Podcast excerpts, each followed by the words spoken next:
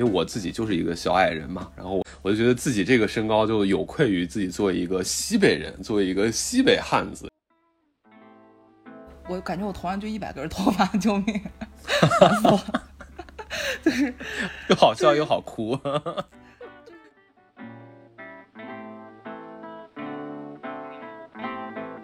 然后他就说：“哎，他不觉得呀，他觉得我眼睛很可爱啊，就是那种 puppy eye 啊，就是像小狗的眼睛一样。”我的朋友用一种更加高级的美来解释了我的胖。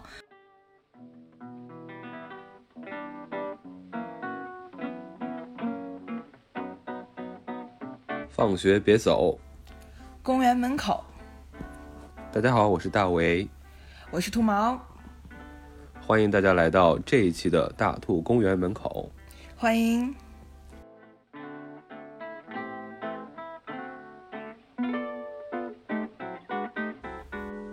其实今天这期呢，我觉得聊起来还是稍微有点小压力的，因为我们要在这期节目里诚实的去描述自己的身体，哎，尤其还是要聊自己最不满意的那些部分，哎呀，所以说还是感觉有点害羞，或者说有点惶恐吧。我感觉你这个调起的好高啊，感觉好像我们要聊什么不得了的一样。嗯，不过好像确实也挺私密的。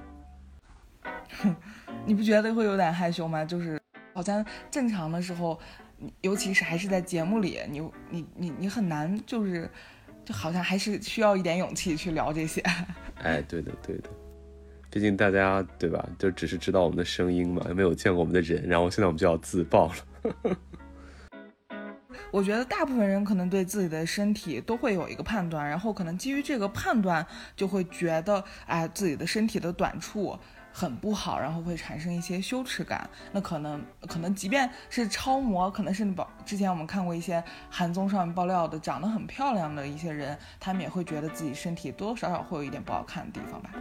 哎，太可惜了，我周围没有超模，不然我真想要拉住他们问一问，我说你们有什么好羞耻的？你们活着是来羞辱我的吧？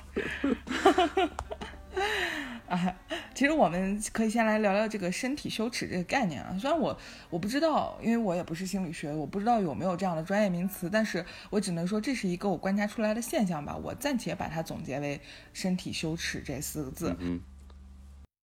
就是说，我觉得，我觉得身体羞耻它是一种普遍的一个自我审视的这样一个情绪，它基于人们，尤其是女孩儿可能会比较突出。嗯嗯，就是总会对自己有一个比较高的，甚至说是完美的期待值，然后由于这个期待值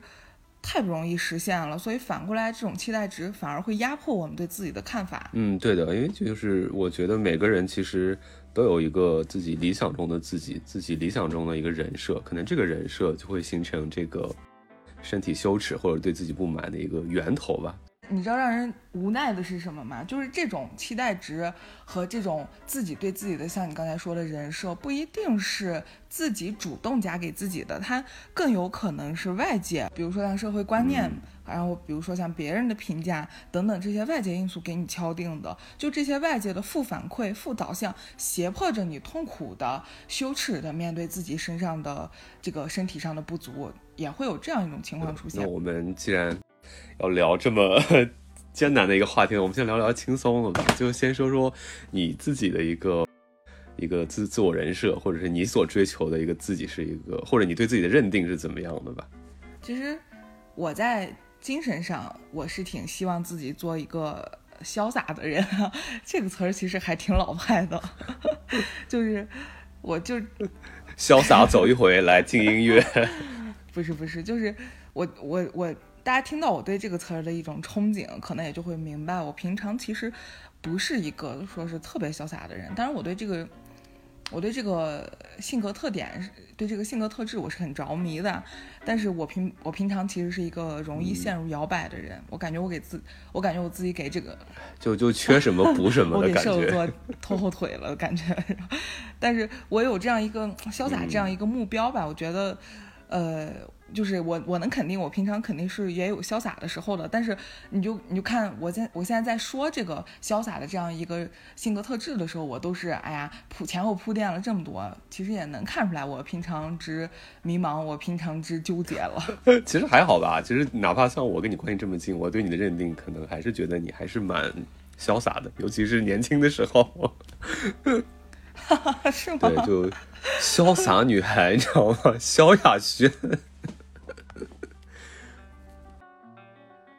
那你对自己有什么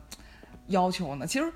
刚才你说这个词是人设，就是你觉得我们要给自己立一个怎样的人设？但其实我不是很喜欢“人设”这个词，我总感觉这个词有点假惺惺的，就是好像你是在表演一样。但事实上，我觉得我们对自己的理想状态的这种设定，应该是自己对自己最隐秘、最真诚、最诚实的一个要求吧。即便你做不到，或者说你很难做到，但至少是一个你努力的方向，对吧？对，我觉得其实可能人设可能被网络营销这个词给搞坏了，所以我觉得如果换而言之，我觉得用一个更妥帖的，可能就是理想人格，对吧？我觉得就是我在这，对我觉得我在这块儿，我就说理想人格，以后都用理想人格这个词吧。然后我觉得我在这块儿，我的感觉怎么说呢？就是有点有点贪，因为我本身是一个内心还比较冷漠，然后比较冷酷的人，甚至是，但有的时候我在人多的场合就。突然就会特别自来熟，然后就会显得有点就是 和事佬，有点讨好型人格的那个状态又出来了。所以我觉得我可能本质上还是追求一个比较酷的人格吧。但有的时候，呃，可能自己是向往那种外向的、阳光的、不那么阴沉、不那么冷漠的那种人，因为我很羡慕他们。所以有的时候有点想为了尝试去模仿他们，所以我会有点。在一些社交场合会显得特别的外向或者开朗或者什么，但有时候我又觉得这个东西挺别扭的，可能就为了满足自己这种比较分裂的这种人格追求，所以我特别乐意定义自己是一个演员，真的是笑死。嗯。因为这样的话，我就有机会可以扮演各种各样的人格，就是我可能在每个人格里头都能得到自己的某种 就是隐秘的那种满足感，或者能舒展一下自己。没看出来你还有一兼职呢，你还可以过上演员的人生，拿不上演员的二百零八万，但是可以，可以，可以吃到演员工作的红利，有一个情绪价值的对对那个演员请就位，对，请邀请我，对对对。那我们前面说到这个身体状态，就是你理想中的自己的形象的状态是一个怎么样的情况呢？哎，其实就接着演员这个话来说啊，就是因为我自己首先内在对自己设定或者说追求的人格有就有点这个杂，所以我在外化的时候也会有这个情况。这也就是为什么我大学的时候非得死死命的就要进我们学校的话剧团，说白了就是想进去去过那个 cosplay 的瘾，搞那个大玩特玩角色扮演。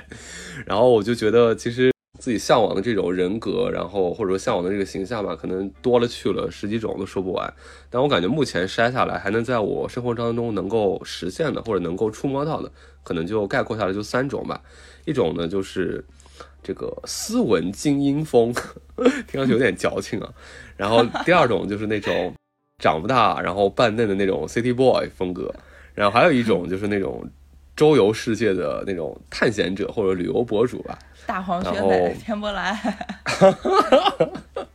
有点有点那意思。然后就稍微展开说一下这三个人设对应的一个一个外在的一个形象是怎么样啊？就首先我这儿稍微再再给自己再辩解一下，就这个精英风绝对不是我特别向往那些搞那种金融的或者搞那个地产销售的，就那个就是拍个照片都要双手抱臂，你知道吗？自信看着前方，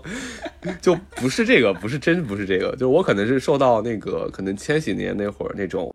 哎呀，欧美文化的影响嘛，就觉得特别向往那种广告狂人里头那个感觉，就是那种西装革履的那种创意人士，你知道吗？就他们干的不是一个特别无聊的事情，他们是要在办公室里头要那个互相的，就是要比拼创意，然后就是就是斗智斗勇，然后就是来挥洒自己的这种内心当中的一些这种想法或者怎么样也好，包括其实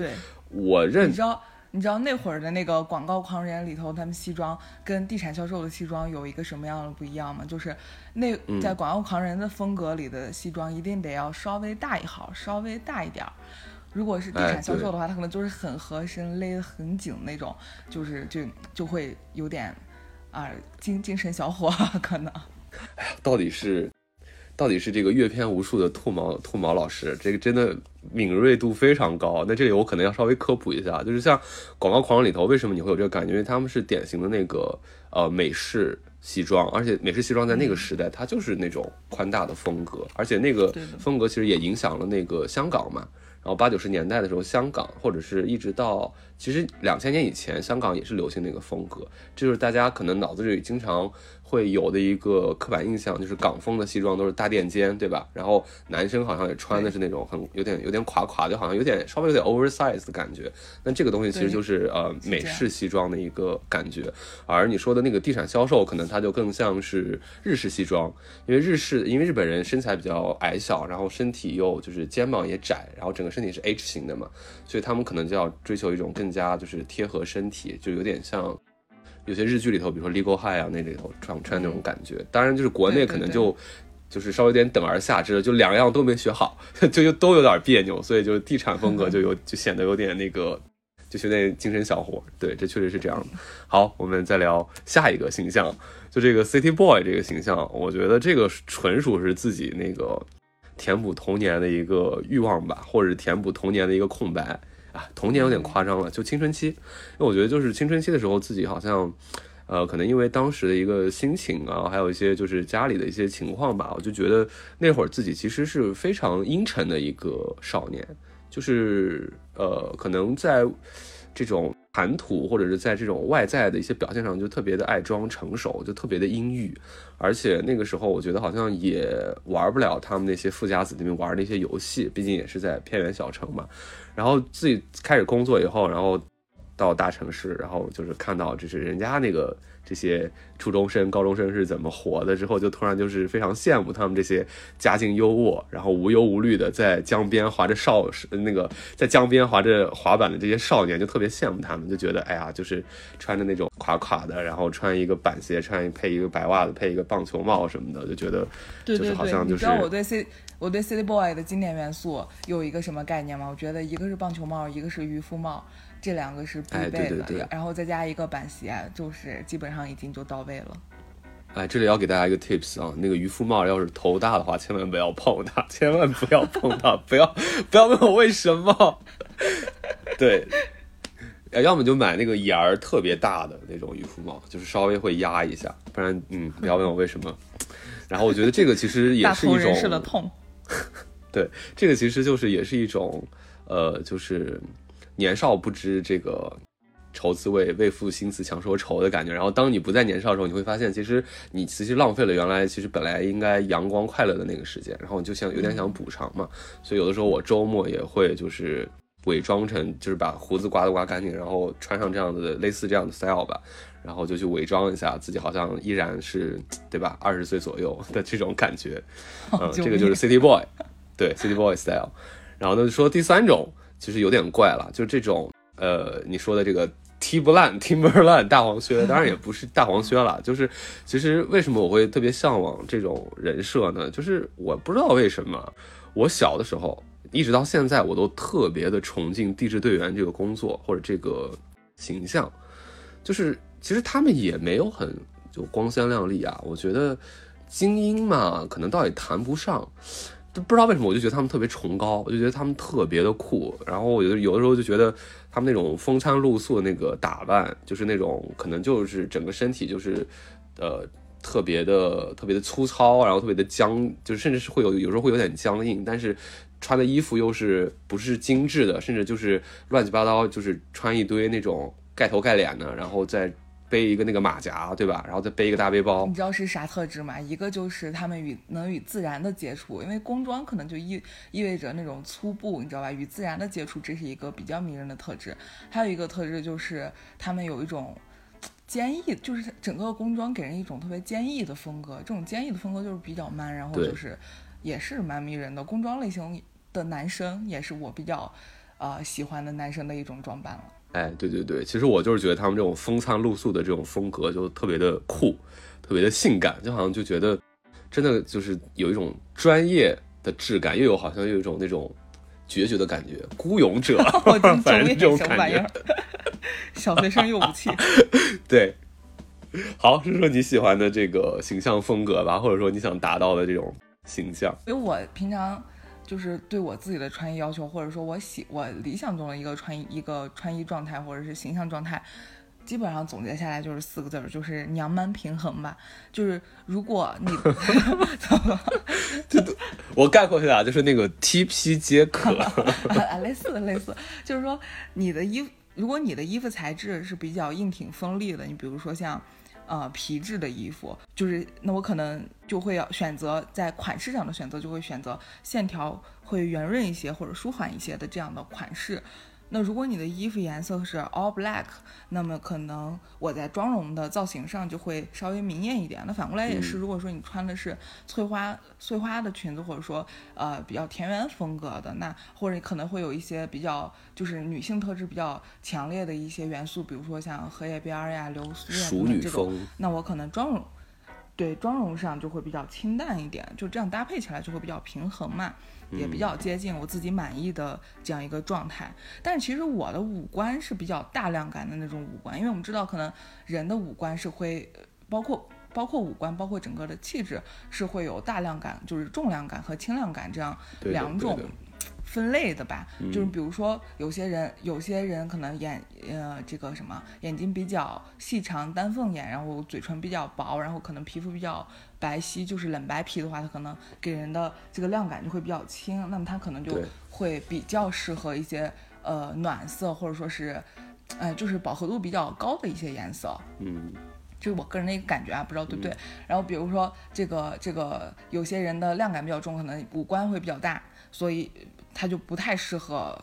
饱和度特别高的颜色，不过这跟肤色啊什么的也有关系。嗯，我们这里就不展开说了，等我啥时候研究清楚了，我们再再说一期也是可以。咱们开一档美妆节目，假以时日啊，反正就是我的我的五官亮感是属于比较大的那种吧。嗯，对啊，就是小学的时候大家都夸你眼睛贼大。都是这样的，我眼睛是的确蛮大的，但是我的嘴唇也比较厚，然后甚至我的鼻子也很高，所以听起来好像感觉比较适合女性特质比较明显的一点那种造型吧，比如说可能长裙呀，或者是就是浓颜系美女，就是大家现在所谓的，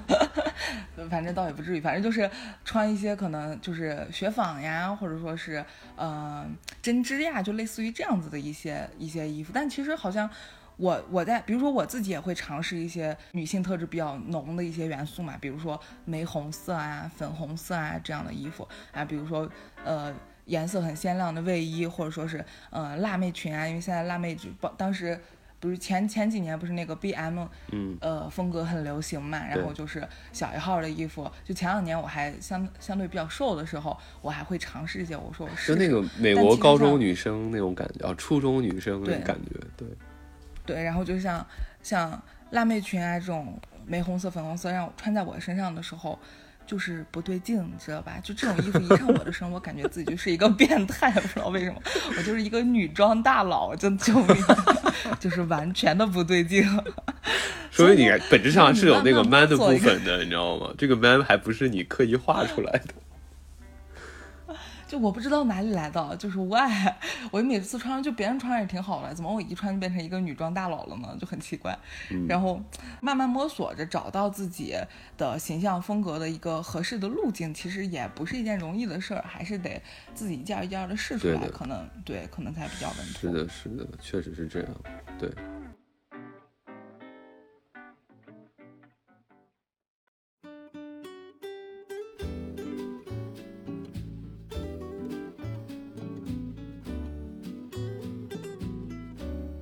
那我们说了这么多，就是在搭配上的和这个形象风格上面的一些，呃，我们之前的经验，或者说你的理想状态。那你有没有特别中意的单品，或者说是一些啊元素呀、一些点呀之类的一些 point？你你平常有没有什么特别关注的地方？那这个其实我觉得还是顺着我前面那个思路来讲。就其实，因为我不是一方面，我就是追求的人格比较比较复合嘛，比较杂嘛。然后另外一方面就是我又好像是带一点那种呃演员的那种 cosplay 瘾，所以其实我就由于这个状态下，所以我是比较喜欢混搭的。但不过不是那种亚逼感的混搭，就不是巴黎世家那种 感觉的混搭，就不至于那么夸张，就也不至于就是说像那个《瞬息全宇宙》里头 那个那个谁那个女儿。女儿的混搭就也不至于真的不至于啊，不至于。就我我我说的这个呃混搭，它其实是一个有的放矢的混搭吧。就是因为我理解的话，穿衣服还是会有一个框架的。首先，就像我前面说的，我说的那个三个形象、三个人设，呃，三个人格。那么我认为它就很像是，比如说是在舞台上或者是在表演当中，就是你要给这个人人物要定妆嘛，对吧？你要怎么把这个人物打扮的像是那个人，对吧？这个事情是很重要的。包括就是说，呃，其实舞台上甚至会把他们就是说的元素更加的集中化。就也许现实当中可能地质队也好或者干嘛，他也不会穿的这么的，就是有代表性。但是在舞台上或者在大家理想心目当中，他的那个形象是有一个固定的元素的，要把那些元素配都配全，对吧？对吧？至至于说什么元素，我前面已经都提过了。所以而我生活当中就是我不可能就是真的就是把每个 style 都穿得很满，对吧？我不可能真的就是穿着西装的三件套，打着领带，对吧？穿着那个皮鞋就去上班了。那那老板看着我说：“你是要来当我领导了吗？” 对不对？就是会有这种情况，所以说生活生活中我就会去在这个框架的基础上，就会首先是稍微去减量一下，就是它不一定是一个 full set，就不是一个满穿满的状态，它会减量，然后在减量的基础下，然后但是它那个框架还要在，然后在在这个框架在减量的框架在的基础上，然后会呃就是产生突然会产生一点 mix，就是产生一点呃穿插，就这三种形象的元素。你比如说，但这个穿插不会不是过不是完全乱的，它可能就只是其中的一件的东西会产生穿插。就比如说，呃，我就说我我比如我基本的框架是这个第一个第一种，就第一个 style 就是那个叫什么来着，就是都市精英风吧，或者精致精英风这个东西。那比如我穿着衬衫，穿着西裤，这个时候我是不是应该配一个油头，对吧？我是不是应该戴一个金丝眼镜，会完美的符合这样的一个人设？然后，但这个时候我就会。我就会我就会戴一个呃粗框眼镜，然后再配一个旅游感很强的一个牛仔草帽，也就是第三个 style 里头，就是那个探险家或者是旅游博主那个 style 里头，然后就是这样去配合一下，哎，这个时候就是这个形象就成立了，因为它好像是呃有点矛盾，但是你又觉得好像它是同时有这两个东西的特质在一起，所以又不至于特别的混乱，所以我就是一般我就会去这样子去排列组合它们，嗯，这也是可能是我自己总结出来的一点点心得。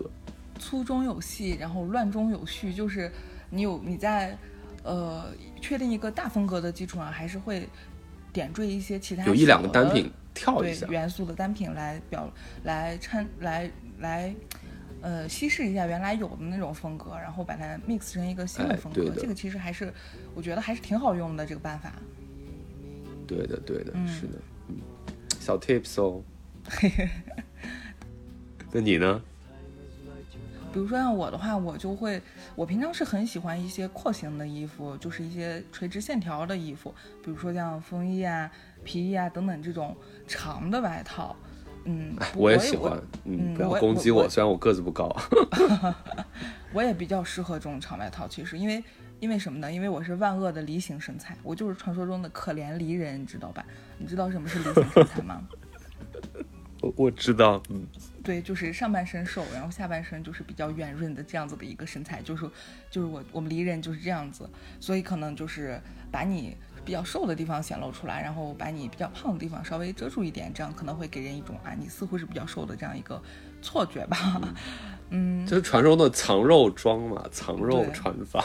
对，然后再一个就是我的肩膀比较平，所以嗯我是能比较撑起来衣服的。就就还行，我穿长衣服，但其实你就直接说自己是直角肩吧，你要用这种好词儿。不至于，不至于，直角肩这种东西都是都是都是自都是这个什么消费主义编出来的，就是来裹挟人的。我不要，我不要与他们为伍。好，就是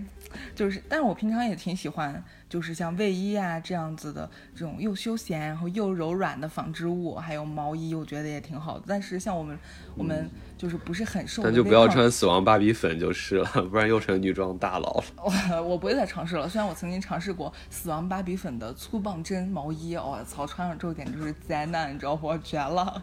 我自己都把自己吓住了。我说他妈的，怎么能有这么难看的衣服穿在我的身上？真离谱！就是就是我刚想说，就是像我们这种不太瘦的微胖人群呢，就不要穿这种粗棒针的毛衣毛衣了。你穿一些哎细针脚的这种针织衫啊什么的，是完全 OK 的。但是粗棒针的毛衣就不要考虑了，真的就是很灾难了。嗯，这个很有用哦。嗯，第二个我相信大家可能都都都知道吧，这个事儿，就是我为什么说喜我们回到卫衣啊，我为什么特别喜欢卫衣呢？虽然说我在我将近三十岁的这个岁月里头，我没有我能把卫衣穿出美丽的日子，其实也不算多，但是我还是很喜欢。就是你穿卫衣的时候，就会让你有一个特别舒展的感觉，就给你一种你在穿校服的错觉，嗯你知道吧？这种错觉会给你哎暗示出来这样一种心态，就是你穿着卫衣，就好像。回到了你当时穿校服的那种年月，哎，你可你可能只用操心学习的事儿，你其他事儿都不用你操心，就是那种轻松感，就是对对，就是穿穿卫衣，就是就能带你回到那样一种体验当中，就还而且而且卫衣还有一个点啊，就是卫衣其实就是大学时代各种社团特别喜欢，就是搞那个团体制服的那个材料 对。就是像原来我们的学院也好，我们的社团也好，就就是大家就是那个，然后每一届会有每一届的一个 style，每一届会自己设计这一届的一个东西。哎，这种想想这种真的有集体的时时光，还是非常怀对，念。所以这个又一次说明了卫衣它的四大特征特征嘛，舒展，然后就是自在，然后又是结实，然后又是耐操嘛，是不是？嗯，对，嗯，然后你要说到单品的话，其实我觉得我平常比较会注重的三个细小的点，就是一个是指甲，然后一个是耳饰，再有一个就是可能香味儿是我比较会注重的点。然后指甲的话，其实我我是挺喜欢美甲的，我也很多年了。美甲女孩儿，我从上高中的时候就老抹指甲油，干嘛？小的时候我妈就带我去美过甲，其实就是那会儿的美甲还是给你哇，就是你妈这么时尚，我妈那天我觉得她是想去逛街，她然后我又无处可去，她就把我扔在那家美甲店，说你在这儿画着，她去逛逛。然后就是从此之后开启了我对美甲的热爱。然后而且我我觉得可能是因为我对我自己的手不自信吧，我的妈生手，我觉得我不是很自信，因为我的手是比较 比较就是比较肉肉的那种。然后别人也会跟我说，哎呀，你的肉你啊你的手肉肉的，就是有福气。我说行了吧，都是以前都这么说。屁！以前古时候肉手人自己编出来骗人的，什么有福气？我没有感觉到我的福气在哪里啊，只是我的手很肉而已，好不好？可能古代吃得饱的人才长得了肉手吧，比较有福气。自己骗自己的好不好？然后，呃所以我觉得我可能需要，如果我想让我的手达到一个纤长、达到一个美丽的一个那样的状态的话，我可能需要长指甲的加持，所以我就有时候经常会去美甲。但是这以后我会，我渐渐的减少了这个这个这个频率，因为我。因为对指甲的伤害其实还是有的，不能说是完全没有，其实还是有的。因为你经常磨磨损你的甲床的话，还是会有一些伤害的。嗯，所以这一，点，但我对你的印象比较深的是，我觉得你耳饰还挺，对吧？我觉得还挺丰富的，这个而且我觉得你你戴耳耳饰会很会会，就是提升很多，有加分是吧？加分加加很多，对吧？你看你说你喜欢美甲，我都没太注意过你的指甲，对吧？但是你的耳饰我还是经常有注意到，对。对，这个我也确实很喜欢。我我记得我打耳朵眼还是我上小学的时候，然后我自己就偷偷的去打了个耳朵眼，然后还打歪了，然后到后面我的 两个耳朵一共开了八枪，然后后来长长住了五个，然后现在就是呃牛逼了两个耳朵一共有三个耳朵眼，然后。嗯，对，这个也是我不知道，从小一直的一个执念吧，就是我还挺喜欢的，而且我觉得这个东西就是耳饰对你整个人的气质和你的穿搭，还有包括你的造型方面，的确是有加分的。然后你戴一些比较它好像可以改变脸型，哎，就是脸跟头发的关系。对对，它会改变你的比例，这是一方面，而且它，嗯，会给人一种你比较精致的感觉，就是你比较，嗯，你不能说精致，就给你一种一种干净，或者说是，就是就是一个女孩如果如就是在我看来啊，我戴上我只能这么说，就是我自己戴上耳饰，我会给自己一个强心强心剂，就是哦，我我在嗯。我有在好好的关关照关照我自己，我有在好好的按照我自己的这种喜好、这种审美取向去去打造我自己，去生活这样的一种心理暗示吧。我觉得这个对我还是蛮重要的。然后再一个就是香味儿嘛，就是我也很喜欢香水儿，然后我也很喜欢喷香水儿，嗯。然后我如果对这个人，就如果跟人交交往，就是在社交，这个人可能身上会有比较好闻的香水味儿，我觉得对他，就他给我的印象是也是会有加分的。然后我自己也会通过香味啊什么的去记，去。嗯，记住一些场景，你比如说我们上期有聊到我们去香港，然后我之前在香港买了一瓶帕尔玛之水的香水，然后就是那个味道喷，就是现在我只要一喷，我立马就会回到当时香港的那种潮热的环境当中。我不管我现在是冬天还是夏天，我一喷我就回到了香港，就简直是跟跟跟那个任意门一样。嗯这个好神奇啊！对，很神奇，你知道吧？啊完全就是任意门。就这个我还我自己我这个人没有用香水的习惯，然后后我听你一说这个东西，我突然就是想搞一搞这种东西，因为我觉得好像它可以给那个时间打上一个标签，就是像书签一样，给时间插而上书且记忆签，很深刻，然后你就？可以翻回去褪色，真的很神奇。嗯，可以可以可以，嗯，看来自己需要补一下这块的东西了。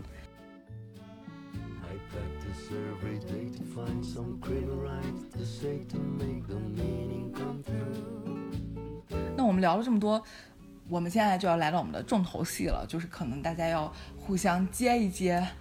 那种你不愿老底，你不愿言说的痛，你知道吧？那你觉得你自己身上没长好的地方是哪儿呢？来，先聊聊这个。哎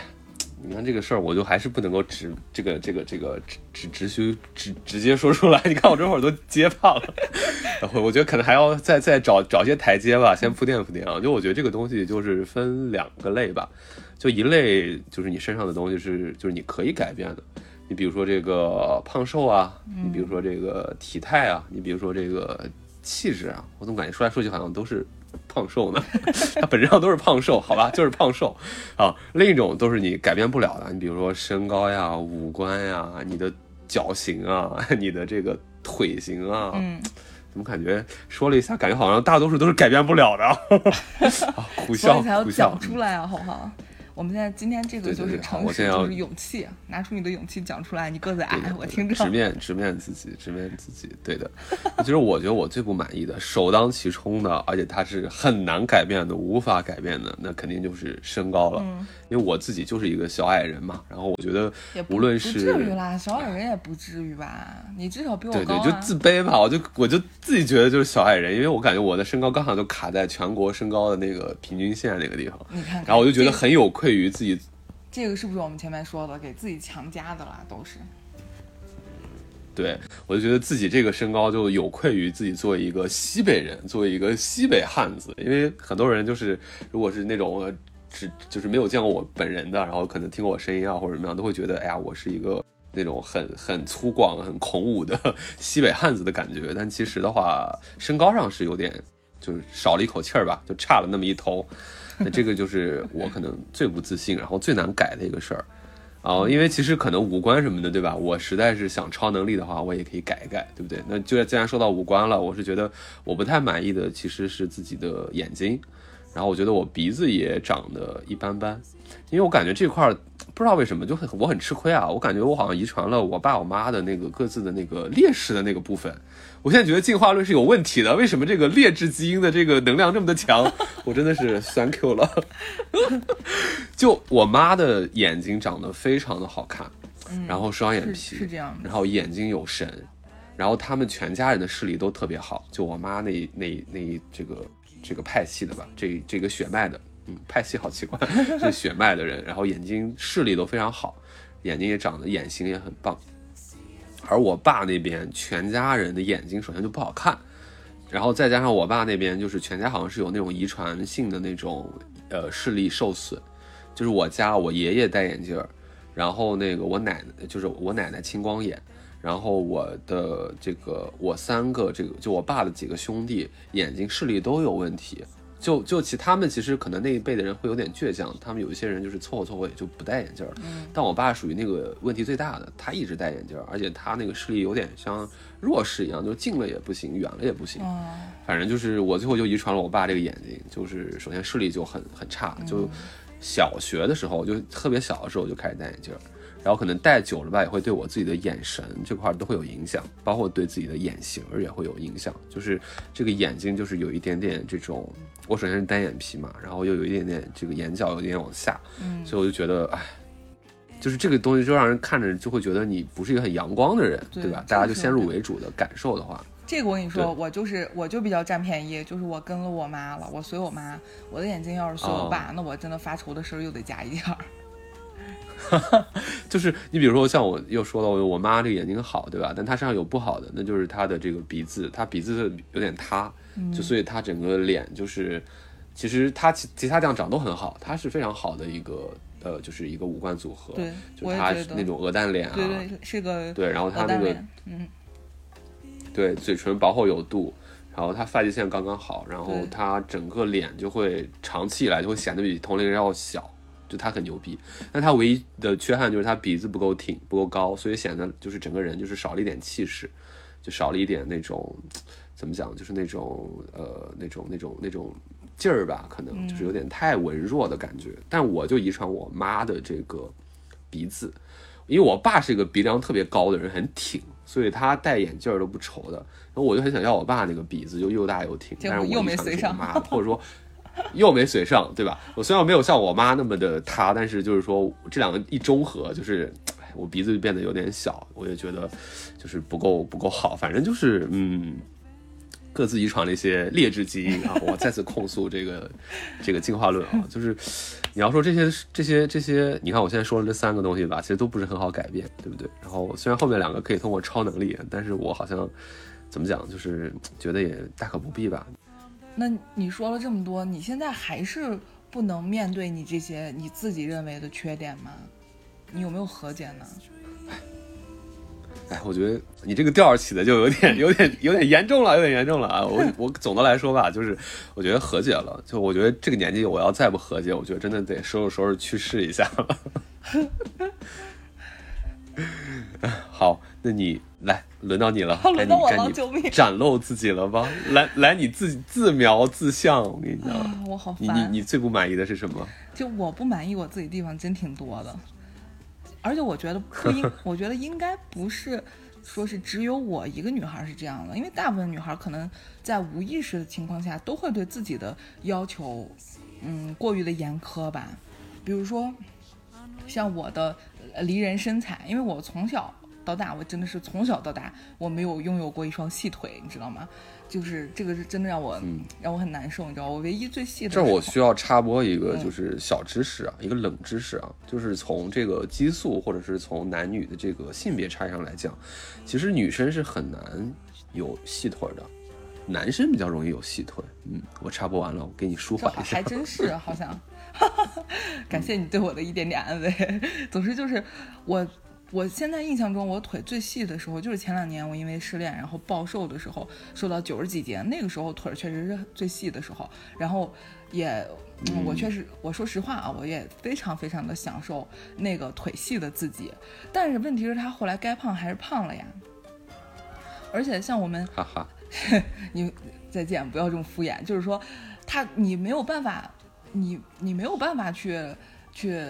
抵挡这种天生的梨人身材的这种东西，你知道吗？她该胖还是得胖。而且像我们梨人身材，她就是上身瘦下身胖，所以说梨人女孩儿她买裤子就是很费劲儿，而且。像我以前冬天的时候，我都是穿裙子比较多。我为什么不穿裤子呢？就是因为我想遮一下嘛。然后，而且穿秋裤，而且你知道，冬天人穿了秋裤之后，那大腿你根本就无法直视，你没办法面对，你知道吧？又大了一圈。就是根本没有办法面对。就是像我这样的离人女孩，就是穿秋裤和脱秋裤的时间都和别人不一样。就是最晚穿秋裤的，最早脱秋裤的，你宁可忍着冷，忍宁可忍着那种严寒，就是你也没法面对自己啊，就是大了几圈儿那种腿儿，你知道吧？然后我最瘦的那两年，所以我是猛穿了几几两年的裤子，冬天的时候猛穿了秋裤，猛穿了那种保暖裤啊，我觉得特别舒服。但是就是胖了之后，就是就是还是就就就就就只能这样了。所以说，呃。虽然我们说是不要有身材焦虑，但是像胖子、像粗腿儿这样的情况，你穿衣服就是不如瘦子们，然后衣服架子们好看。就如果说我们还在就是以苗条纤细为美的这样的一个话语体系当中，那这个就是事实，那我们就是得面对它，这个是没有办法的事。而且你再比如说，我的终身之痛。就是我的头发不多，哇，这个是真的痛，你知道吗？我真的，我曾经追问呀，我控诉我妈，我说你，我说我说你是不是你小我小时候你给我没有好好的剃头，你没有让我好好长头发，为什么我头发不多？我真的我细细思索过，我头发到底去哪儿了？啊，我印象中我小时候我上小学的时候，甚至初中高中的时候，我头发好像都还行啊，我就不知道什么时候我头发就剩这么一点了。你小学时候可是两个大粗辫呢。不知道啊，我。我感觉我头上就一百根头发，救命！烦死了，就是又好笑又好哭，就是你知道吧？我上大学的时候，我也一时冲动，我就想，因为我们。当时我们宿舍有一个女孩，她是有这样的那个经验，她把她头发，因为她是生病了，然后头发掉了，她就剃了，重新抹了一遍生姜，然后她就想再，她就再生一回发。我真的，我当时上大学的时候，我说我也剃了去，我重新长一回算了，我七号重练还不行吗？然后我也有有这样的冲动，但是后来也没敢，因为我怕它根本不长怎么办？那我不就完了？更可怕，出家了对不对？而且包括我去理发店。基本上每一个托尼都跟我或隐晦或直接的都跟我说过，哎，你头发还挺少的啊，就是这样加。会不会做生意啊？我的妈呀！包括包括我为了我留住我这一百根头发，我七八年我没有烫头了，我也没有说染过发什么的，基本上我就没有什么特殊的发型，你知道吧？我就是短短长长的野头，反正就是野生自然生长，就是这样子的。头发我就是这样头发，所以说这个其实说出来真的是我不可言说的痛啊！真的，我那天就想来想去，我说我头发到底去哪儿了呀？我曾经把它归罪于我选了理科，然后可能是理科太难了，搞得我掉头发。但是我熬掉了。对，但是我高考并没有很好啊，我理科根本就学的不行啊。然后我后来又想，那是不是我我从小到大喝中药，然后所以头发就渐渐掉了呢？我真的不知道，我是不是想我是不是鬼剃头了？我也不知道，我就。这个事情，我我我我真的，我有时候细细想一下，我没有办法面对，但是我的确是没有办法，你知道吧？这个事情我虽然没有办法面对，但是我不得不去直面它。那我总不能不要我这颗头了吧？那也不行吧？然后还包括像我的鼻子，其实之前你我刚才说我们鼻子不是挺高的嘛，然后你你还说我鼻子可能很高什么的，我鼻子是问题不在于高，它在于过于高了，你知道吧？它又有一个 驼峰，就是驼峰是什么？就是鼻就是你鼻梁鼻骨就稍微会鼓起来一块儿。然后这个说明你有那个西域血统，你知道吗？这个是伊朗女人会有的特征。谁呀？我是我是小昭吗？有些明教的圣母吗？什么鬼？然后我就。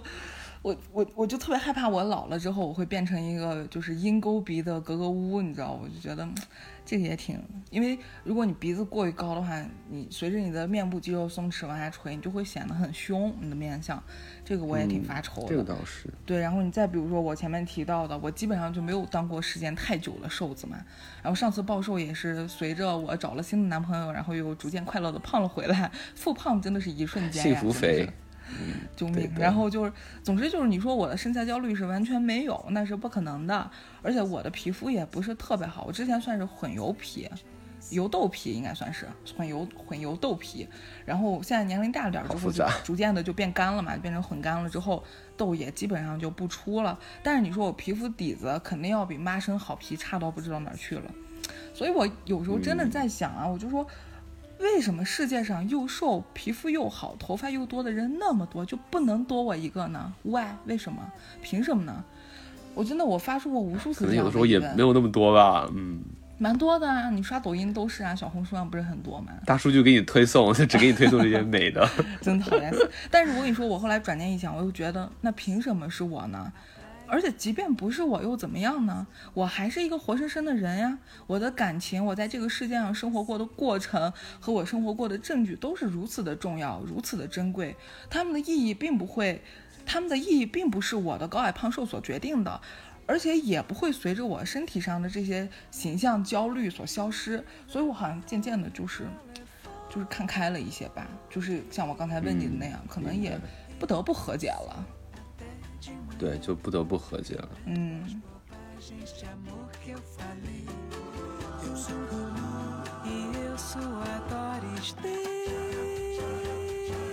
其实就说到这个和解的这个过程啊，其实我觉得我也是要分两个情况来讲。哎，我怎么又要铺垫这么多？就举例啊，就前我们不是提到我说我不喜欢我的眼睛嘛，就是单眼皮。然后这个因为单眼皮它那个会有的时候会产生那个遮瞳的那个效应，就是说会把你的瞳孔会遮住一部分。然后我就发现了，其实我如果把那个眼睛往上撩的话，其实我把眼珠子瞳孔整个露出来的话，你眼睛就会显得有神了。这个其实学过画画的人都知道。就如果有遮瞳的效应的话，你不是说你故意要不精神，或者你故意要阴沉，就是你这个身体构造就让你看上去跟那个美美瞳觉得一样嘛，不精神为什么。戴美瞳之后，你的瞳孔变大了，颜色变深了，就会显得你的眼睛炯炯有神呢？然后很聚焦，你知道吧？眼睛更有神了眼睛炯炯炯有神就是很聚哎焦的意思。为什么摘了眼镜儿之后你眼睛就就会显得双目无神，特别呆？就是因为眼神不太聚焦了嘛。为什么说金光四射，的，对不对是？的。然后就是，对，然后我对这个问题上，我可能自卑了差不多有二十年，真的二十多年不止。然后后来我就到了那个谈恋爱的年纪，其实我觉得这个其实也影响了我去。就是甚至就影响了我就是恋爱的自信心，就所以我其实没有早恋，没有早恋过，呃不不是因为不是因为不想，是因为嗯，竟然是因为自卑，对，就是因为自卑了。然后你到了正儿八经谈恋爱的时候，就是跟爱人在一起后呢，就是他就因为我就会抱怨嘛，就是我就不也不是抱怨嘛，就是也会聊这种比较私密的那种。我就说，我就是我，其实我对自己不是很满意，我就说我觉得我自己的眼睛长得很难看，然后我就怎么怎么样，反正就是说的也挺那个，就是痛定思痛的。然后他就说，哎，他不觉得呀，他觉得我眼睛很可爱啊，就是那种 puppy eye 啊，就是像小狗的眼睛一样，虽然有点矫情，充满了 忠。有一点吧。然后反正就那个瞬间，其实也是他也没有说故意要夸我，只是他就是没有认为我这个眼睛有问题，他只是觉得这是一个 style，、他没有觉得这是好或者不好，对吧？嗯然后我才意识到，就是自己可能之前是被某种大众审美的标准，而且是主动的，就是我主动的把它内化，然后变成一个自我 PUA 的一个东西了，就很这这这个这个其实也没有人就是说，呃，就是也不是谁谁怼着我的脸说，或者指着我的面说你眼睛好难看，就没有人这样说过，没有人，完全就是因为我自我认定，对吧？然后后来其实那还是外界的评价或者说一种社哎会观念带给你的一种自己对自己审美的对，框其实后来也不止一个人就是说过说喜欢我这一款眼镜，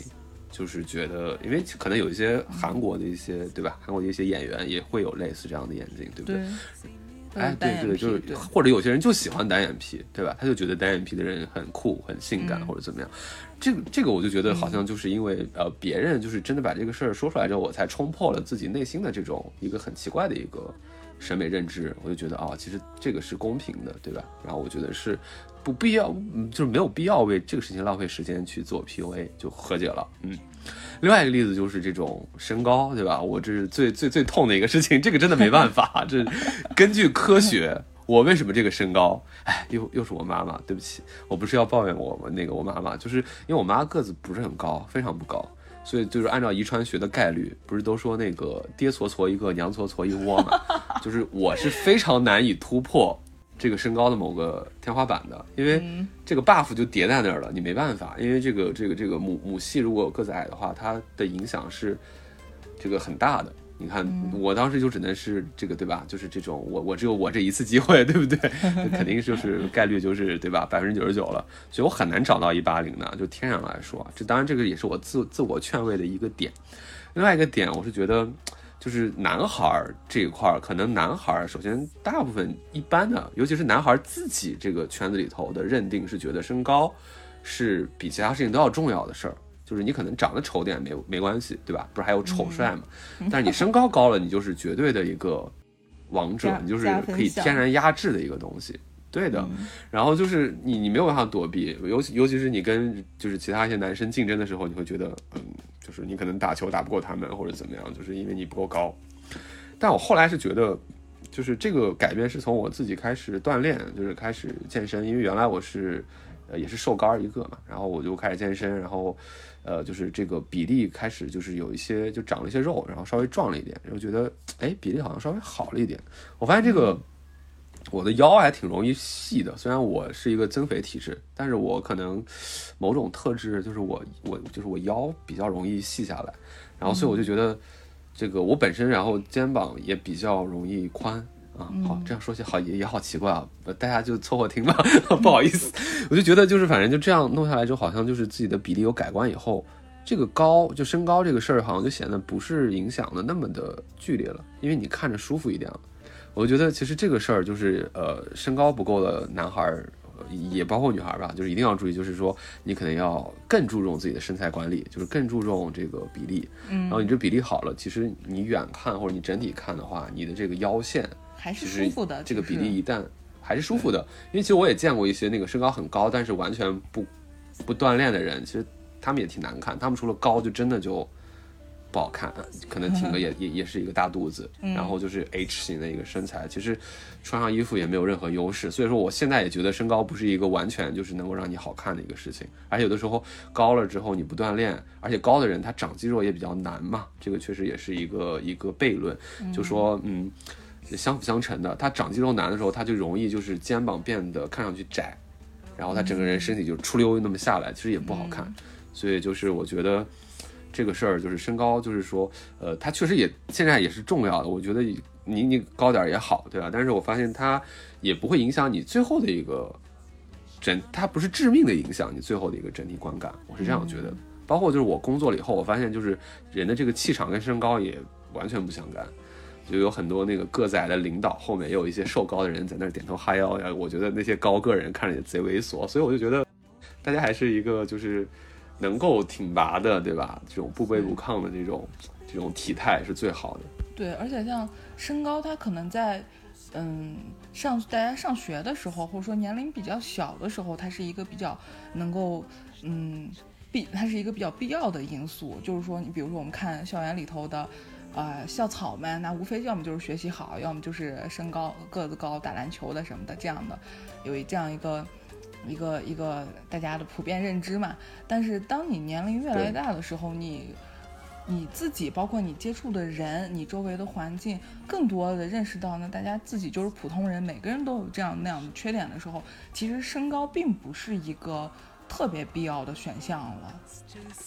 而且我们知道很多评价维度变多了。对很多长很多长出来的人或者有气质的人，比如说梁朝伟、吴彦祖啊，个子都不高啊，对不对？王嘉尔，王嘉尔个子也不高。嗯梁朝伟确实不高，对啊，梁朝伟确实不高，但人家那个他就控制的好，你知道吗？他看着没问题，我就觉得。对啊，就是你包括吴彦祖人家西装也撑得起来。啊，吴彦祖个子也不高，但吴彦祖年轻的时候那身体那块儿那么。就是精壮男子，谁看了不迷惑？千万，还有王 王嘉尔的鲨鱼线，谁看了不迷惑？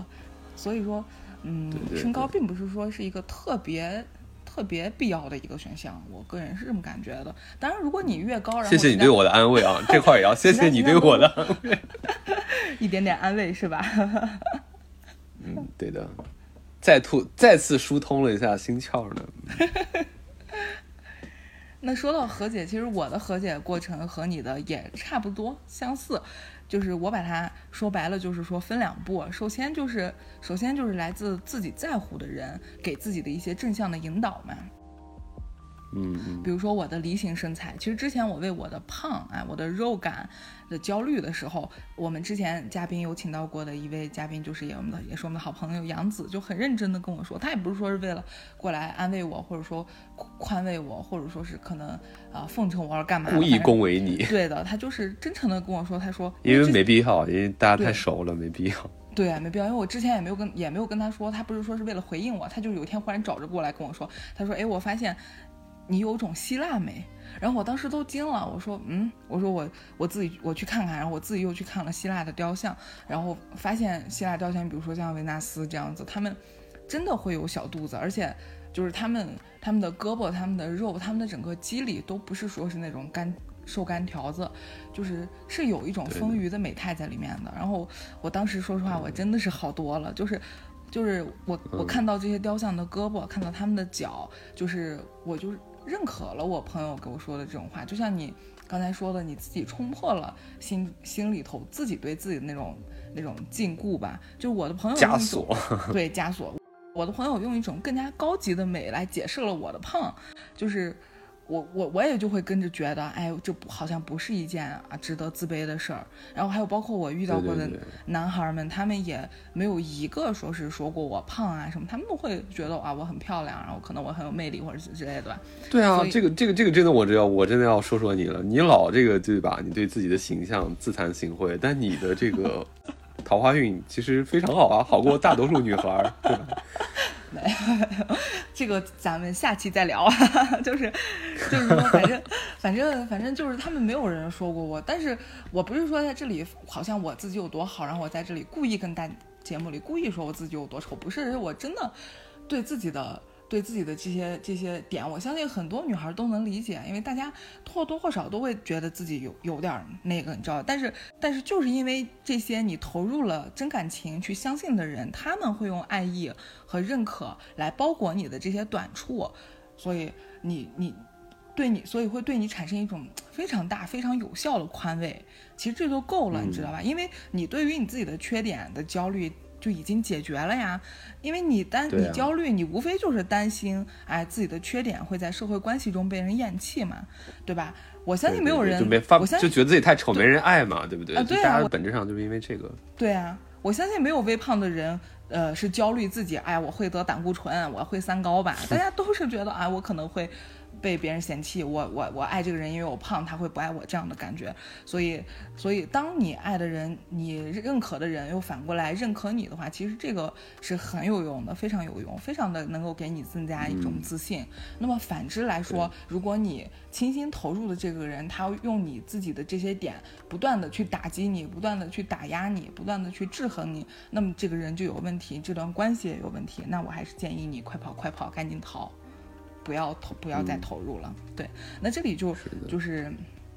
就说回来吧，比如说我妈就就就就就还挺爱打压我的，但是我也不能逃，因为她是我妈，我也没处逃去。就是我可以给大家讲个事儿，就我之前半夜的时候，那会儿还在上学的时候，放放假嘛，然后放寒假快过年了，跟我们朋友们不是回白银了嘛，就跟我们同学们就去吃烤肉啊，干嘛的，就吃烤羊肉。然后晚上在烤羊肉的馆子里，那会儿都一点了，我们都喝点酒再吃烤羊肉。然后谁都知道啊，这个酒后喝喝完酒之后吃烤羊肉，那真的是巨香。然后我就跟上去了一点了，热量巨高，我给我妈发消息，我说我在外面吃烤羊肉，不用担心我。然后我妈一般的妈妈都会给自己的孩子说，哎，注意安全，早点回家之类的。我妈就给我回了仨字儿，你知道啥吗？赶快回，要点脸，少吃点儿，少吃点可还行。就是这就是我妈对我的关关怀，就是少吃点儿，我也不管你几点回来，反正你少吃点儿，就是特别无语，你知道吧？就是，嗯，就如果我说我是我在人际关系中碰到像其他这像我妈这样总是打压我的这样的人，就除了我妈之外，其他的人，那我可能就会来到我自我和身体和解的第二步，那就是自我放过。你比如说我的头发，我会觉得那我头发少又怎么了？又不是一根儿都没有，不是还有一百根儿呢吗？还有比如说那这样像比也是对的，也是有的。对我或者你就说我头发是因为我头发细，所以看着少，你这样不也和解？啊，我跟你说，其实根本不是，我头发巨粗，我这一百根头发，如果头发还细的话，那我头我就是裘千尺还是裘千仞，就吐槽吐枣胡的那个了。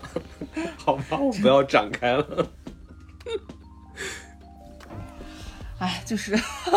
一些无谓的自嘲，其实还挺开心的。就是就是我我我一般就会想，哎，那我我头发少，那我是头发少的里里面眼睛最大的，哎，我是睫毛最长的，这是毋庸置疑的吧？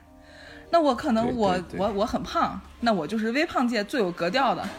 我是最有思想的，这是毋庸置疑的吧？对吧？反正总之你不要拿、不要拿自己的短处跟别人的长处比，我们拒绝攀比，我们专注内心啊，把自己的注意力转移了，就会好很多的。哎，这个的确是这样。我觉得我们可能被学生思维框久了吧，就真的会有那种老要就是说要补短板的一个思想。但其实补短板或者说全面发展这个事儿，可能在十八岁以后就可以停了。因为十八岁以后你已经长成了，你就是要发挥自己最长处的那个地方。你就是要就是最认可自己最长处的地方。我觉得有时候我们会被这个思想耽误，可能要多耽误个十年，然后会把时间浪费在一些你根本不如人家就是天赐的或者天赏的那些优势有优势，对不对？有些东西是不是靠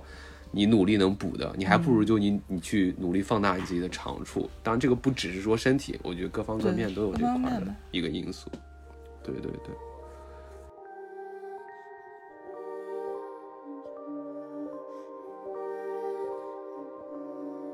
对，那我们聊了这么多，其实我们的年龄也在增长，然后身体也会在时间中变化嘛。我不知道你有没有这种感觉？哎，这个真的是非常惶恐，太惶恐了。这个我感觉比我说身高还要惶恐，我的妈呀！就不过这个年龄的确是要面直面，而且是直面就是初老这个事儿了。因为就是说，我举个例子吧，就我第一次意识到，就是我是在奔三这个阶段，当然现在已经 already 三的那个感觉啊，就是我是发现就是我我眼睛下面这块肌肉，就是因为松弛和引力的作用，它自然而然的跟腮部的这个肌肉之间就挤出来了一道轻轻的痕。这个真的很可怕，你知道吗？就是属于那种，它不是法令纹，你知道吗？它属于那个，就是你脸这个，就是你眼睛下面这块肌肉跟脸之间，就是其实大家不会去注意到这个纹，但是但是你会发现，就是所有上了年纪的人都有这个痕迹。然后再就是眼纹嘛，就是以前觉得眼纹就是可能睡睡觉就好了，或者是黑眼圈睡睡觉就好了，但现在发现睡睡多少觉都退不掉了，你知道吗？然后再就是 我前段时间跟那个同事就合影的时候，就是办公室活动嘛，然后合影的时候，突然发现在人堆里头，就是我就忽然有点找不到自己，有点有点恍惚。为什么？因为我发现我跟那些那些那些那些可能已经就是生了二胎那种家里头那种啊、呃、那种那种男的那些员工，感觉一个 style 了，你知道吗？穿个 polo 衫，然后那个头发有点油，然后那种突然变成了老哥，就是真的是很老哥，因为里头也有一些年轻员工啊，一些小朋友啊，当时就真的非常非常惶恐，你知道吗？就逼得我当就第二天周六，我就给自己就是变成了 City Boy，就是就穿了一穿了一堆那个那个日系垮里垮气的，然后给自己戴了个耳钉，你知道吗？赶紧赶紧中和一下，我 拒绝不要，然后自拍了很多，然后来来告诉自己，哎，自己自己还是小朋友，不要这样子，你知道吗？就就很惶恐。我觉得就是这个事儿吧，我觉得就是这这这我自己的刚才就是包括自嘲啊，就是自己的一个。但我觉得其实我最根本的意识到自己就是年龄大了是什么事儿呢？这不是甚至不是自己，而是我在看东京奥运会的时候，看那个马龙比赛的时候，就就他在我们心心目当中都是一个那个篮球哦，就不是乒乓球少年的形象嘛，那少将的感觉。嗯，但是我看他在东东京奥运会比赛的时候，他那个就是累啊，就我看比赛，他是我是感觉到真的那种累，就是有点就是我技术是够的，但是我可能体力是要去体力不支了，不知道也不至于，就是说我专业是够的，但是我可能就差那么一点儿在体力上，就我体力不是那种肆意挥洒的状态了。就他跟那个谁，就是张继科是吧？就是他跟张继科那个，他张继科是在人就是这个职业生涯最巅峰的时候退了嘛，对吧？但是就是说，我们印象当中的那种呃乒乓球国手，就是像张继科那样，对吧？技巧又好，然后就觉得就是厮拼杀、厮厮杀那种非常爽的，就是怎么劲儿都使不完那种。但因为张继科他是在巅峰时期就退了，但马龙不是呀，马龙就继续又等于又多了四年，然后他在参赛，然后就看他累的，就是拿那个衣服撩下来擦汗的时候，就首先肚子就是 已经不是那个有腹肌的肚子了，然后那个肉他在跑动的时候，那个脸上的肉在跑动的时候就是有点松松的在那抖。然后那会儿不是因为这个乒乓三人组就是在网上很火嘛，就是他跟许昕还有樊振东，然后大家扒出来很多考古视频，其中有一条特别火，就是、就是他那个原来还在那个省省队的时候吧，他对着那个镜头说那个什么。什么我鞍山小马祝大家什么马到成功什么的，就特别像小孩儿，然后特别嫩。小麻薯，哎，对，就是，而就是我我当时我就脑子中这个画面跟电视上就是直播当中打比赛那个皮战的那个中年人有一个有个特别剧烈的对比，我就特别心疼他，你知道吧？然后我突然意识到是是有他其实点差距，看起来。对嗯。他，他其实就是就比我大了那么一点点，就是他他也就比我大那么几岁，就是算是同一辈的人，我就突然就意识到，嗯。然后就是我们这一辈人确实老了。然后那个解说员又在说老将什么退役这些字眼的时候，我就真的被顿顿的击中了，你知道吗？我才意识到，就是就是我们这一辈身体最好、最充盈的时候已经过去了。就马龙呢，靠这段时间好拿了一大堆世界冠军，而我呢，而我呢，就这个时候就就直面这种年龄跟就整个人生的这个焦虑感就袭来了。是是，你会觉得自己好像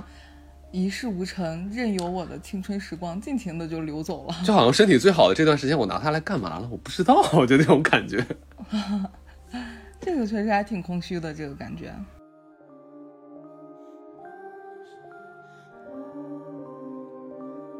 其实一说到这个时间的问题，我也有点恐慌。就我第一次发现我自己身体有变化是什么时候呢？就是这次复胖了以后呀，我有天洗澡，我发现自己腿上的肉有点松了的趋势。我以前也胖过，嗯，但是我以前的肉绝对不松，这个我敢肯定。产生拜拜肉了，就我不知道为什。么，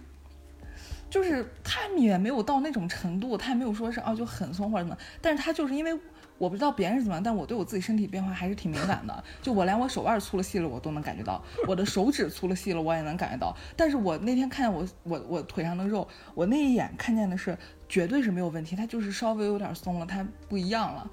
就是这个真的是很让我恐慌。然后我发现这个之后，你知道我第一个反应是啥吗？啥？我第一我第一个反应就是我赶紧移开了视线，假装没 看到。就只要我反应够快，松弛就追不上我，你知道？可以可以，就是，呃，反正我就是逃开了，就是我不太想面对这个事儿，而而且说不定睡一觉就好了，对吧？就这种这种心态。我就还睡一觉，我又会重回青春。就是我害怕，我刚我刚才说的就是我害怕一个事，就是我现在没精神，你知道吧？就是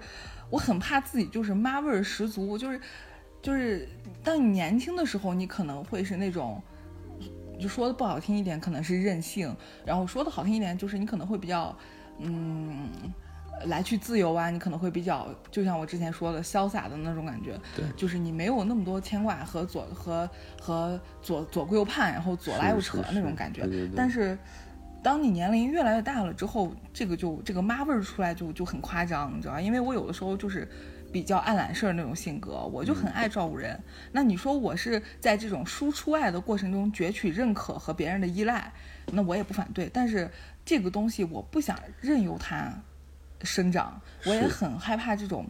呃，这种习惯会变成一个爱操心和爱唠叨的一个一个表达状态，这个我真的很怕，因为我曾经好几次在就那个控制欲会上来，就控制欲一上来，就那个妈的感觉就来了。我觉得对，对，所以我我曾经好几次在我自己的恋爱中，我就看到我妈的影子就出现在我身上，你知道吧？就是我妈以前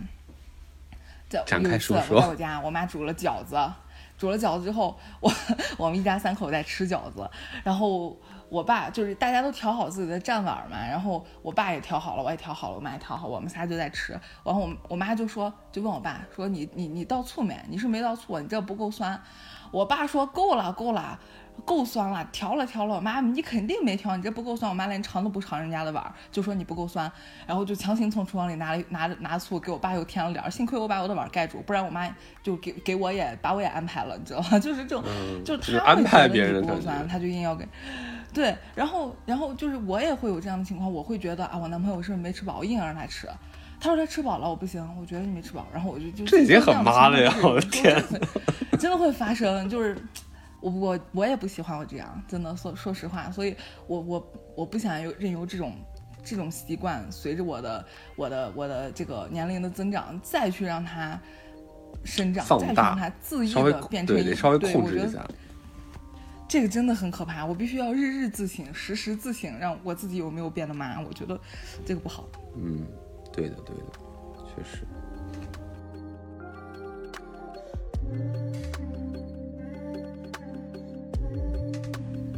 那说了这么多，我们前面也讲了一些我们自己的困惑吧。但是你你说你在这干困惑，其实也没有用，就是因为时间总是会走的嘛，你总会变老。那你你我们我们得克服了这种困惑，克服了这种这种焦虑，那才能更好的面对我们自己的身体。其实我们这次做这个节目的初衷也是也是这样子，所以那你有克服吗？你有没有什么克服的办法吗？我现在就刚好就是卡在克服 ing 当中呀，对不对？我也在摸索该怎么去克服这个事儿。就老实说，其实我也没想通，我也没克服，我也没有，我不能说没有克服，我我是克服 ing。但是你说这个变老这个事儿，或者说年龄摆到这儿，就是毕竟你不是年你真正的真正意义上的年轻人的时候，你怎么去接受这个事实，就没有完全接受，因为就是还是想让自己装作自己还是年轻。所以我现在能想到的办法就是主动的去运动，主动的让自己的心态打开一点，就是主动的去减少说教。这个可能跟你的妈味儿对应啊，就是我不要爹味儿，就是我会控制，就是我不去教育别人，我不去教育对，呃这个很重要，就是新人很，重要。对我不是说哎来来来嗯那个那个那个那个我老哥给你说说几句道理，不要。我基本上 就是还是以一种比较开放、比较同龄人的心态去，因为我现在也在带一些小朋友嘛，对吧？就是公司里头，嗯就也会用这种心态去跟他们对话。我就觉得，对年轻人喜欢的东西，我还是保持一个开放的态度。虽然我也就是有很多东西我也很嫌弃，但是我是觉得自己不要脱离某种不要倚老卖老，这个真的是很那对个。，然后也不要脱离那种就是年轻人喜欢的那种话语场，就还是要知道就是怎么样，对吧？就哪怕是比如说我想出门装一 City Boy 的时候，我也总要知道该怎么装嘛，对吧？说白了就是这样子。嗯，对，而且像你说，我现在我是完全的克服了身体焦虑吗？我也没有，我还是有身材焦虑在的。但是我很反感一种行为，就是说散播身材焦虑，然后这个行为我我很反感，就是就是本来大家都没有说要减肥或者干嘛，但是像现在可能一些营销号、一些媒体导向，包括身边的人，他们跟了这种媒体导向之后，他们就会哎一天没完没了的聊减肥，我真的觉得很烦。虽然我就像你刚才反对我说什么直角肩、什么 A 四腰，不都是吗？对，就是有没有人会觉得我在这里，啊，你自己就是个胖子，你不想减肥，你就你就酸别人，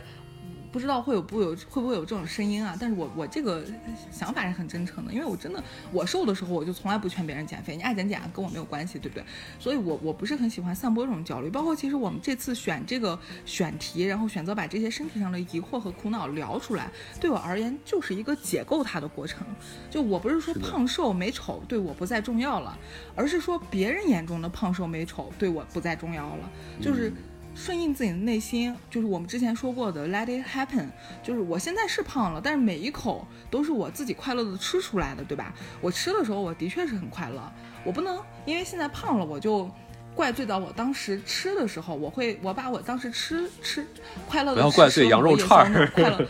对我不能我不能把那种那种情绪价值那种感受推翻，这个是不对的。那吃也是你吃的，对不对？胖肯定胖在你身上，这个东西很正常。而且你说我我如果有决心，那我就不要吃那么多，我不要去感受那种饱满的快乐，那我自然会瘦，对吧？那我又要快乐的吃，我又要瘦不下去，然后我又要侮辱自己，那你说我我在干嘛？我不就受了三倍的伤害吗？所以人到中年其实应该舒展一点，我觉得这个是我自己对自己的一个规劝吧。是的，是的，我我也非常认同，嗯因为我就觉得怎么说呢，就是，呃，可能还是得先把自己的身体弄得不让自己反感是第一步，就是对，对的，就像你说的，就是说我我我我我锻炼，就我我健身，或者说我去吃东西，这一切是我自己的选择，不是说是别人的嗯驱使，或者也不是说别人辱骂了我怎么怎么样。因为我是觉得，就比如说我我现在是在增肌，但是我又是有点脏增肌吧，就是我我减脂没有就是减下来，就所以就会变得其实就我自己知道自己是。瘦肉、肥肉都很多的一个状态，就肌肉、肥肉都很多的一个状态。但别人就有的时候，我爸妈就不懂这些，他就会说啊，你现在把自己吃这么胖，其实也不是胖，他们不知道，就是其实我这里头有一部分是壮，就是纯粹变得比较肉壮的一个状态。所以其实我是觉得，我首先自己嗯不想把自己弄得就是自己反感自己身体，因为我现在我只是知道我每天还在动，对吧？我是在这个过程当中，对不对？我并不是说我身体就定型儿了就这样了。对吧？那我看着自己那种有脑肥肠、大腹便便，我也会很厌烦自己。就首先就是让自己在一个动态的平衡当中吧，就是自己是在动的，自己是在往那个理想的那个形象去修饰自己的。我觉得这个是嗯比较重要的，因为如果你自我放弃，然后你看着镜子中的自己，你也可能会自暴自弃。但有的时候，我觉得人可能再努力也是斗不过衰老跟这个地心引力的。所以我就觉得自己改变不了的东西，你看，我又再次的说可以改变跟改变不了的，就我觉得改变不了那种老化，可能就是要接受，要优雅的、得体的接受它。就比如说，你某个年龄可能需要是那个年龄的一个 style，呃，就是你需要那个年龄的一个状态，但是我希望是我能够达到那个年龄最好的状态。就是这个地方，比如说举个例子啊，不是说我四十五岁的时候我还去装 City Boy，我可能也真的装不了。但是我四十五岁的时候，我希望自己是一个健康的、一个自信的，然后又是一个比较一平和的一个状态、一个人格，就就胖瘦刚好，对吧？如果这个时候，如果我自己再有一点力量感的话，然后那我绝对就是人群当中最闪耀的那个老头儿，我觉得就是以此类推吧。就是大家 对这种和解还是要嗯自己想通，再加上自己的努力。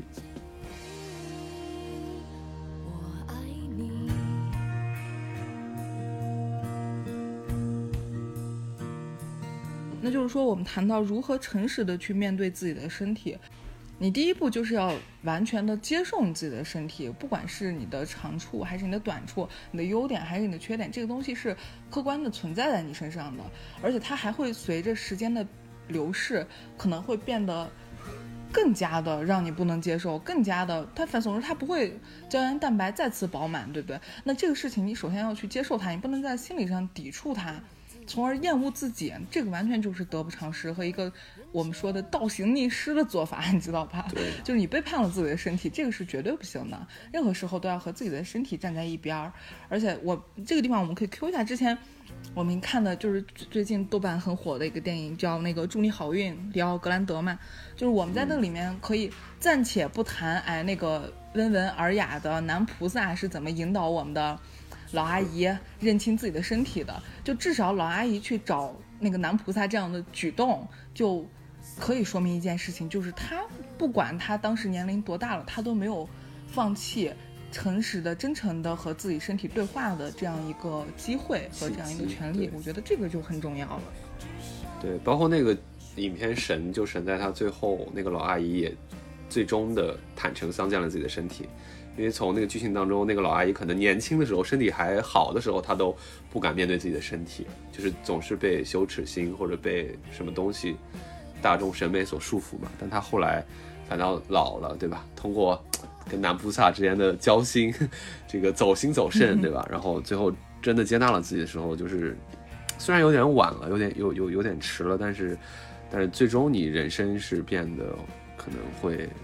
舒服一点、舒展一点，就是就迟来了的那种舒展嘛。所以我觉得就是说，既然有这样的一个先例在，包括就是我们聊今天聊了这么多直面自己的，对吧？直面自己的肉体跟心灵的事情，我觉得大家就是可能更早的去进入这种舒展的状态会更好。那就是说，对于听节目的你，就是我觉得你有大很很有可能，你大概率就是一个正值青春年少的一个人。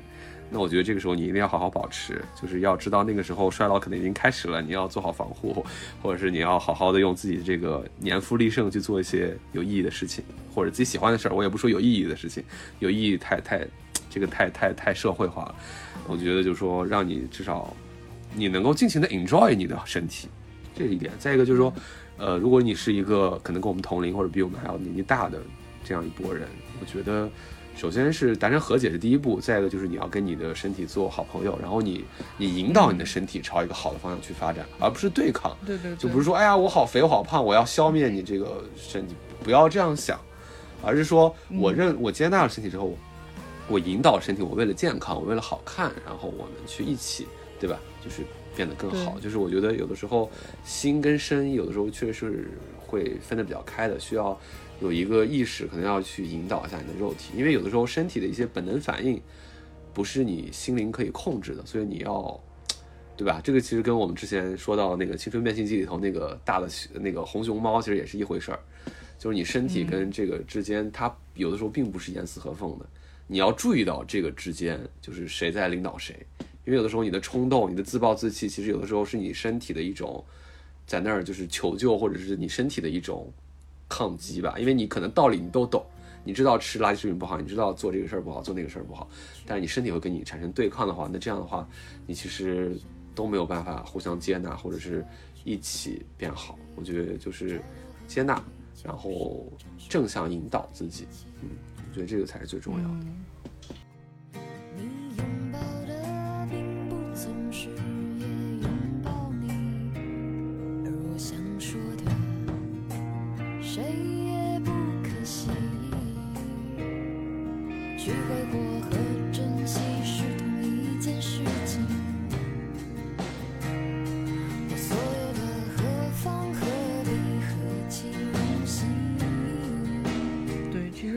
们今天聊完这一期，对自己的启发也还是蛮大的了，也算是对自己的一个总结吧。然后也是对我目前所面对的身体困惑的一些解构和一个再消化，我觉得挺好。再度和解，对吧？就再度，嗯我不减肥其实也没办法克服。就是今天不减了，明天再减吧。曾经，我爱你。好，那我们今天就聊到这儿吧。希望对大家有一点点帮助啊，也是希望大家能够早点跟自己的身体和解。好，那么本期节目就到这里啦，放学别走，公园门口，我们下期见。下期再见。